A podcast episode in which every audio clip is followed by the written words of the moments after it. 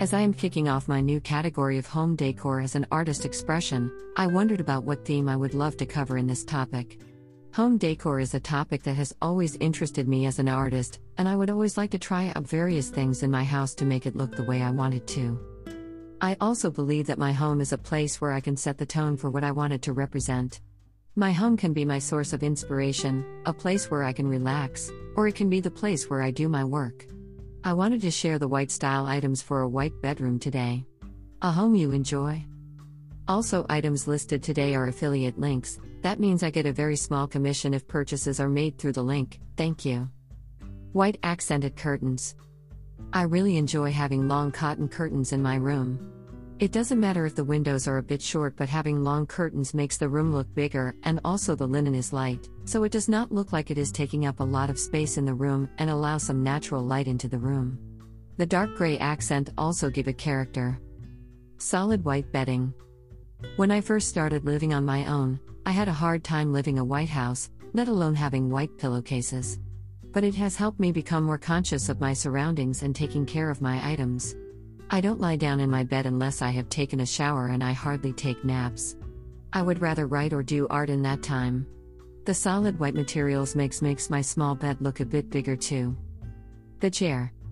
Whether you live in a small studio or this is just a bedroom, the first item you should always buy is the chair. The chair is a small item that can be used to set the tone of the entire room. The reason why I chose this dark wood color is so that the rest of the decorative items, such as side tables, lamps and handles, can match this item. Even if your room is white, there has to be contrast in texture and look. Think light and dark or soft and hard. These little stores come in a set of 3. They can be stacked together to save some room, and they can be used by multiple people. Also, they can be used to set or used as a small bedside or sofa side table, if your bedroom is big enough for a sofa. Which takes us to the next one. Sofa chair.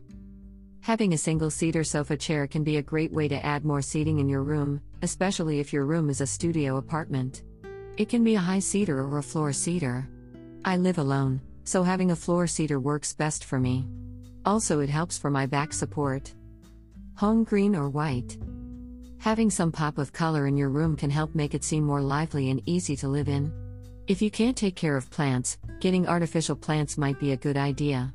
There are a wide array of artificial plants you can get and switch out as the color of the room changes. You can add flowers, twigs or hanging decor. It can help with making the room more livable. There are many ways you can incorporate plants into your home, such as wall planters, hangers. Room accessories list. Adding accessories is a great way to customize your home and solidify your aesthetic feel. There are a lot more things you can add to the list, but here are a few. Digital wall clock. Throw blanket. Lamps and lighting. Floor mats. Mirror. For me, my home is a place of relaxation. I do some art or writing there, but it will never be my place of work. The bedroom is where I listen to music, rest or watch television. What does the bedroom mean to you? Feel free to comment below.